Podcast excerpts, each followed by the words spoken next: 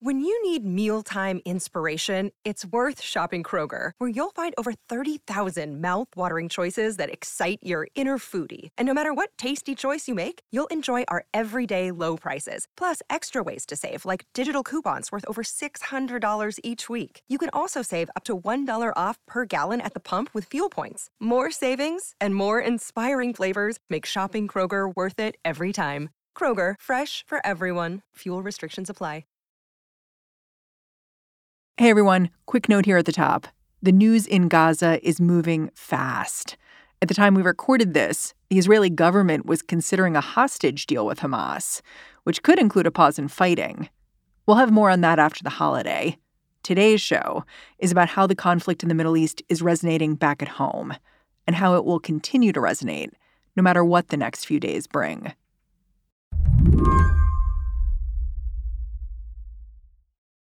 So, Alex, can you watch this ad with me? Okay, yes. Alex Sammon writes about politics for Slate. I just sent it to you. Okay. This political ad I wanted Alex to watch. Versions of it have been cropping up around the country, in New York, Pittsburgh, anywhere there's a progressive congressperson who is not fully supporting Israel's war in Gaza.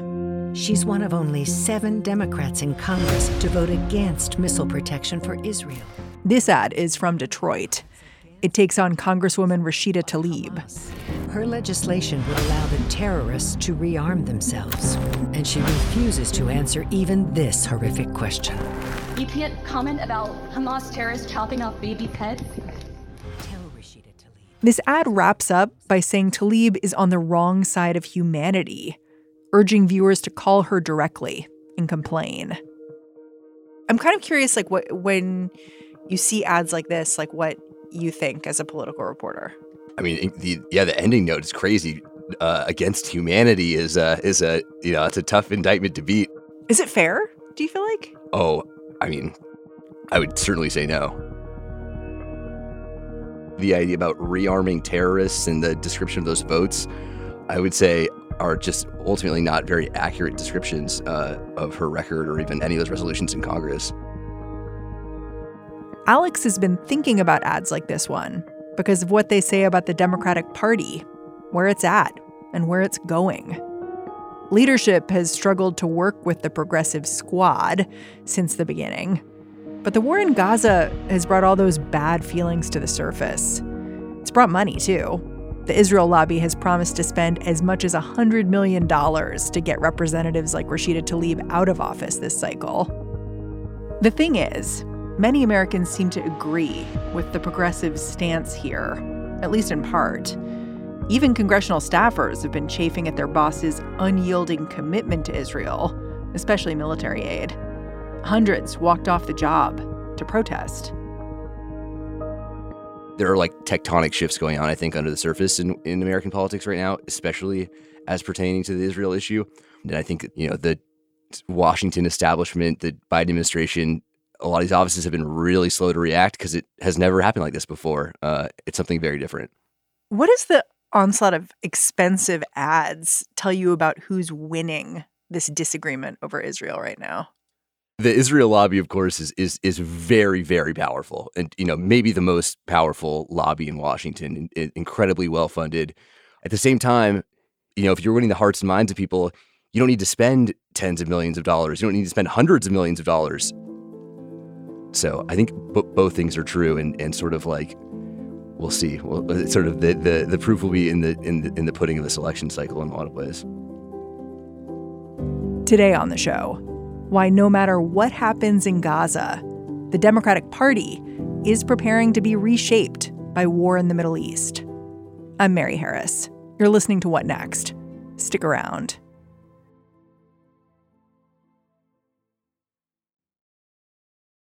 This episode is brought to you by Discover. When it comes to your finances, Discover wants you to know they are the credit card that is always there for you.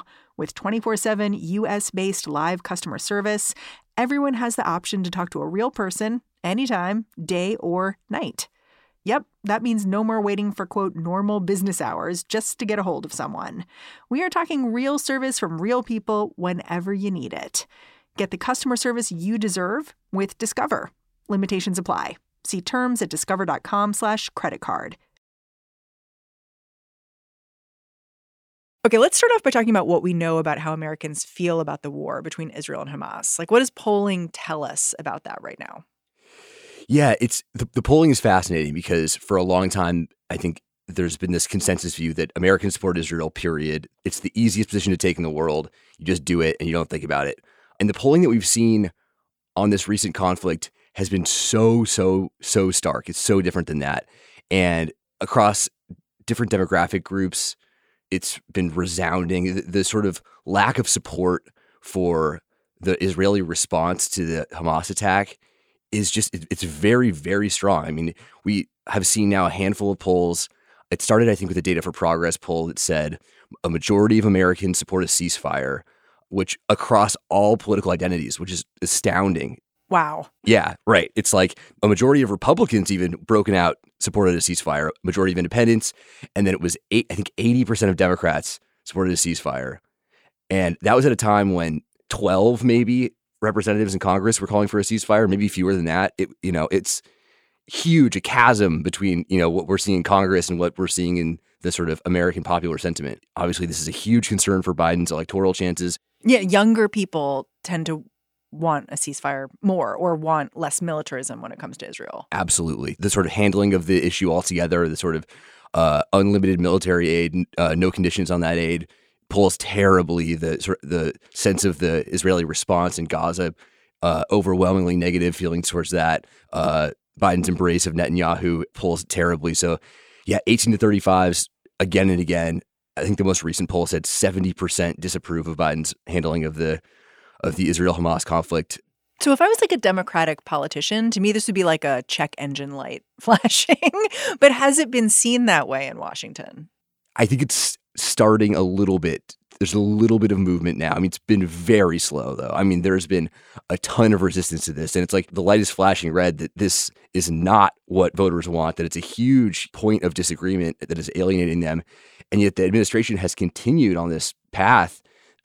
Democratic voters, already not in love with Joe Biden, as we well know, now have a real thing to hold on to that say, it's not just he's old, it's that he's sleepwalking into this thing that we want nothing to do with. And I think that makes all those things much more acute. I should say here, neither Alex nor I put a whole lot of stock into presidential polling a year out from an election.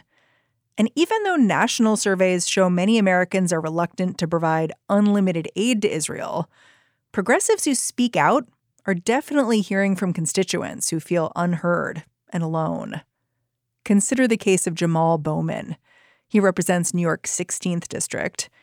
Just like Rashida Tlaib, the pro-Israel lobby has threatened to primary him. And since October 7th, even some longtime backers have begun to question their support. Yeah, there's a ton of cross pressure. It's really interesting with Bowman in particular because, right, as you say, a very well-known member of Congress, right? A member of the squad. And he's very popular. I mean, he's an incredible communicator. He's someone who's taken a lot of, I think, courageous votes and led on a lot of issues. And in any other sense, you would say this is certainly one of the rising stars in this party. Like, he's a black representative, new to Congress, but has won re-election already. And you see, like, right, this incredible cross-pressure where people say in his district that they love Jamal Bowman. And yet on Israel-Palestine in particular, he gets a ton of heat because there is a lot of organization in that district. Pro-Israel organizations have a lot of purchase in Westchester County and in these places he represents. And so they're wired into a very, very effective organizing network that's very well funded. Yeah, I mean, according to this reporting in The Times, Jamal Bowman was literally being told, don't show up to this Jewish event. People don't want you there, which is just like, that seems big to me because you always want your elected representative there if you're an organized group. Right. Yeah, right. So you get a sense of how acrimonious this is. So does someone like Jamal Bowman have a primary challenger yet? Like someone who's going to step forward and basically say like, okay, I'm going to represent Israel here while you are doing what you're doing. It's funny. It's actually funny because local news in Westchester County has reported that George Latimer, who's the Westchester County executive, he's a white man. He's 70 years old. He would be one of the oldest freshman, a 70-year-old freshman has decided to run against Bowman. Latimer himself has sort of been a little wishy-washy on it. He hasn't like made a big announcement and is sort of like, I don't know if there's some last second cold feet going on here, but like, I think the general assumption is that he is going to attempt to primary Jamal Bowman in this seat. Yeah. I'm sort of curious where Democratic leadership is on all of this, because control of Congress is really tight.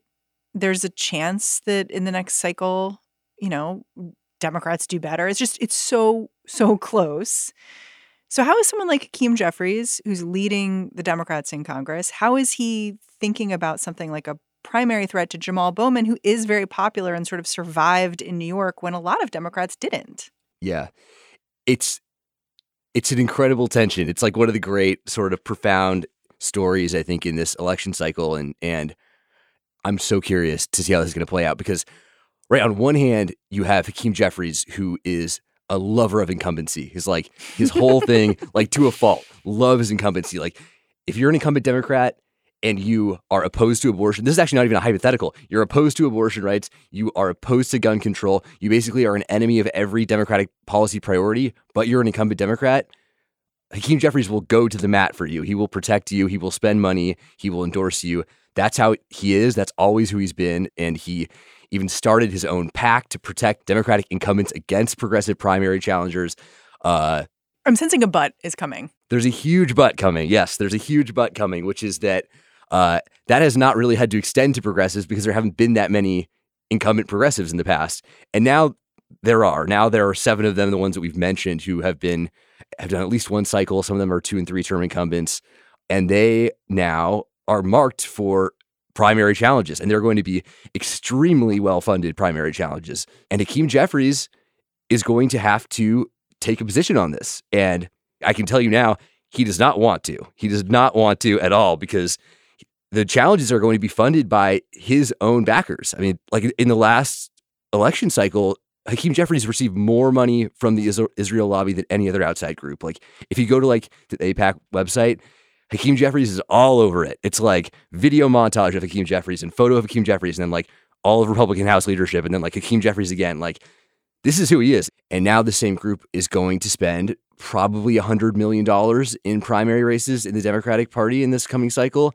And a lot of that money is going to be spent opposing progressives who are incumbents in the Democratic Party, the same people that Hakeem Jeffries has said will be defended under any other circumstances, no matter what. And the challenge is crazy because, you know, is he going to go against his own backers? Is he going to go against his own funders and protect these incumbents? You would have to say if he doesn't do that, it's an insane act of hypocrisy. But at the same time, if they're going to defend these progressives against these primary challenges, they're going to have to spend against $100 million in spending. So are we talking about spending that, you know, precious limited resources in safe blue districts to ward off the very same people that are funding Hakeem Jeffries? Like, you know, all the wires are crossed here, and it's a really, really interesting problem. After the break, AIPAC, the American Israel Public Affairs Committee, has been getting more powerful for years, but it's how it's using that power that's really important.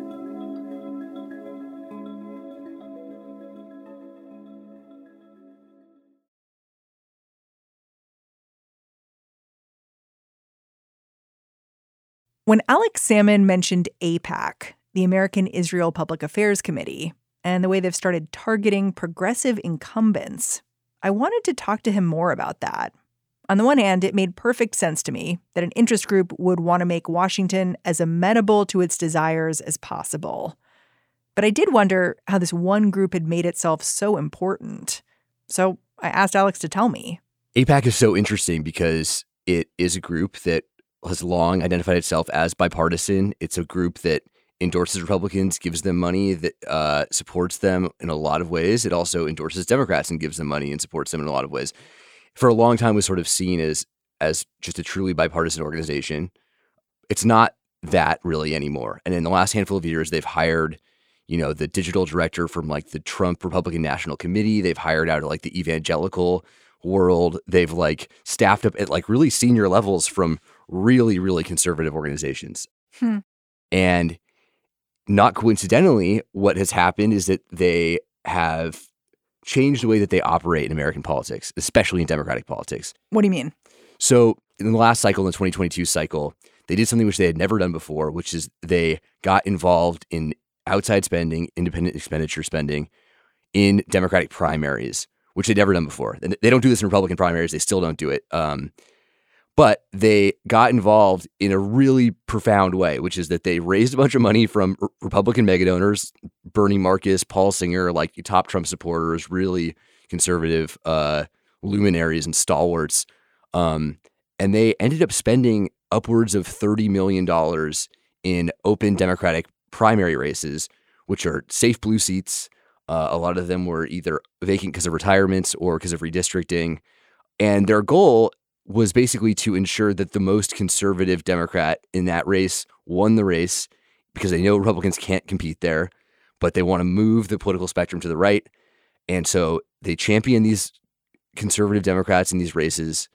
Importantly, often Israel policy was not mentioned even once, and they managed at an incredibly high clip to win these races. So they really were very successful. The amount of spending was staggering. We're talking about $35 million. Is that a lot?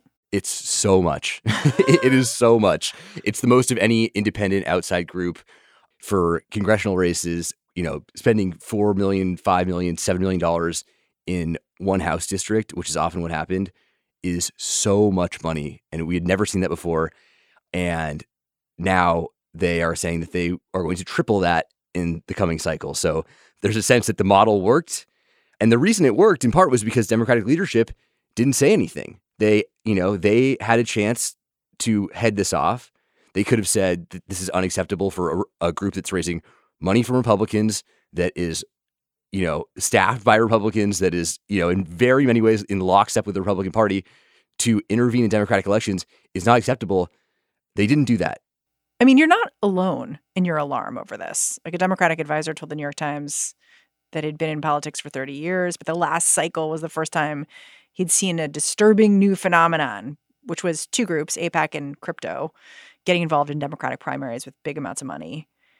I just wonder, though, explain to me why it's disturbing. Because to play devil's advocate, isn't AIPAC just representing their interest, which is pro-Israel? Yeah. If that were the case, I think it'd be easier. It would be easier to contend with. But that's not how this has happened. And I think that it's really important that that's not the case, especially in that 2022 cycle. The ads that we were seeing were actually not like the ads that we just watched against Rashida Tlaib. They were ads that scarcely mentioned Israel policy at all. In fact, often they made no mention of it, because this wasn't really a high salience issue for a lot of Democratic voters. And so they knew that they weren't going to win elections by saying, this person supports unlimited military aid to Israel, please vote for them.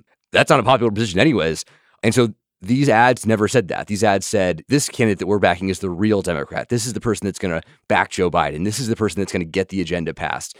And I would say, you know, not to be to put too fine a point on it, but like pretty misleading, like pretty strongly misleading given what was actually happening. Because what the actual motivation was, of course, was like, try to make the caucus as conservative as possible. Try to get people in there who will be amenable to Republican policy priorities and positions, because we're, again, this is a group that's raising money from Republicans. It's staffed by Republicans.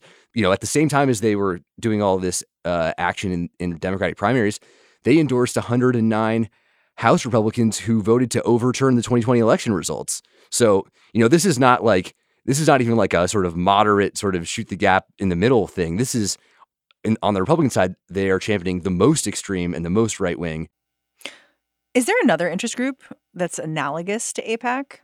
Yeah, I think actually the best analog is the NRA, is the National Rifle Association. Why do you say that? There are a number of reasons. It's almost hard to believe now, but the NRA at a time not that long ago was also a bipartisan organization. It was like a, you know, it was a very powerful lobby in Washington, tons of funding, very influential, endorsed Democrats, endorsed Republicans. Democrats wanted endorsements from the NRA. It was like perceived to be like a really smart policy position, right? To be pro-gun, and they wanted that backing. They sought it out, and they bragged about it when they got it. And there were money reasons for that. There were also supposedly like strategic policy reasons. And then the NRA underwent a really dramatic shift, and in a very similar way to what we're seeing with AIPAC, started staffing up from Republican groups, from far-right groups in particular. The whole organization sort of like experienced some mission creep to the right pretty quickly. And in just a couple cycles, it went from being a group that was truly actually bipartisan to being a group that was so far to the right that no Democrat would want an NRA endorsement. No Democrat would court the NRA for support, and they certainly wouldn't say out loud to Democratic voters, hey, I have the backing of the NRA. And I think that's kind of what we're seeing right now with AIPAC in a lot of ways. Like there are these eerie parallels in terms of the staffing decisions, in terms of the way the organization has moved to the right. It's embraced Republican policy priorities far beyond the scope of the thing that it most cares about, allegedly, which is, you know, was gun control with the NRA, Israel policy with AIPAC. This is a group that's basically in lockstep with the Republican agenda across the board.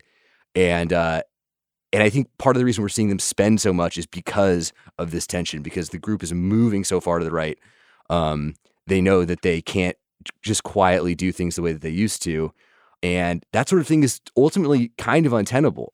Let's say AIPAC gets everything at once and a bunch of progressive Congress people are out. Maybe some more conservative Democrats are in, or maybe even Republicans. What does that mean? Like, where does that leave Congress? Yeah, so that is a really important caveat to put on my last point, which is that, yes, their influence may in fact be waning unless this works. Because if it works, then it's a profoundly different political landscape. For one thing, it's taken a lot of years to build up this sort of progressive base in Congress, and it's not big, right? It's you know, we're talking about 7 members. There are some squad adjacent members who are very progressive as well, but you wouldn't say exactly that they're the same.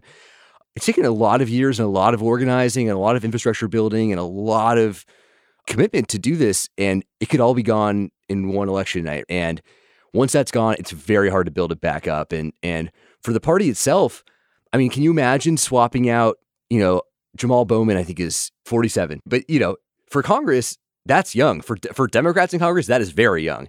He is the future of the party in a lot of ways, right? We always say, like, what's the future of this party? It's like this multiracial coalition, young voters. Like, Jamal Bowman does great with young voters. Imagine knocking him out of Congress for a white 70-year-old freshman conservative, moderate conservative backbencher who's going to spend, what, a couple of years in Congress and then retire? I mean, the reset is horrible for the long-term longevity of the party, because this is where it's going. When we've, you know, both moderate and progressive Democrats have said, this is how we see ourselves. This is the future. If you lose all those young reps, all those people who are notable and who can speak to this coalition that Democrats need to win elections, I mean, that is a huge setback. It's a colossal setback to the well-being of the party. And that's true if you're, you know, on the far left end of the spectrum. That's true if you're in the middle and just would prefer Democrats to win elections in a very sort of broad, straightforward way. Alex, I'm super grateful for your time and your reporting. Thanks for coming on the show. Yeah, thanks for having me. Alex Sammon is a political writer at Slate. And that's our show. If you're a fan of What Next, the best way to support our work is to join Slate Plus. Go on over to slate.com/whatnextplus to sign up. What Next is produced by Elena Schwartz, Rob Gunther, Anna Phillips, Paige Osborne, and Madeline Ducharme. We are led by Alicia Montgomery with a little boost from Susan Matthews. Ben Richmond is the Senior Director of Podcast Operations here at Slate. And I'm Mary Harris. Thanks for listening. I'll catch you back here next time.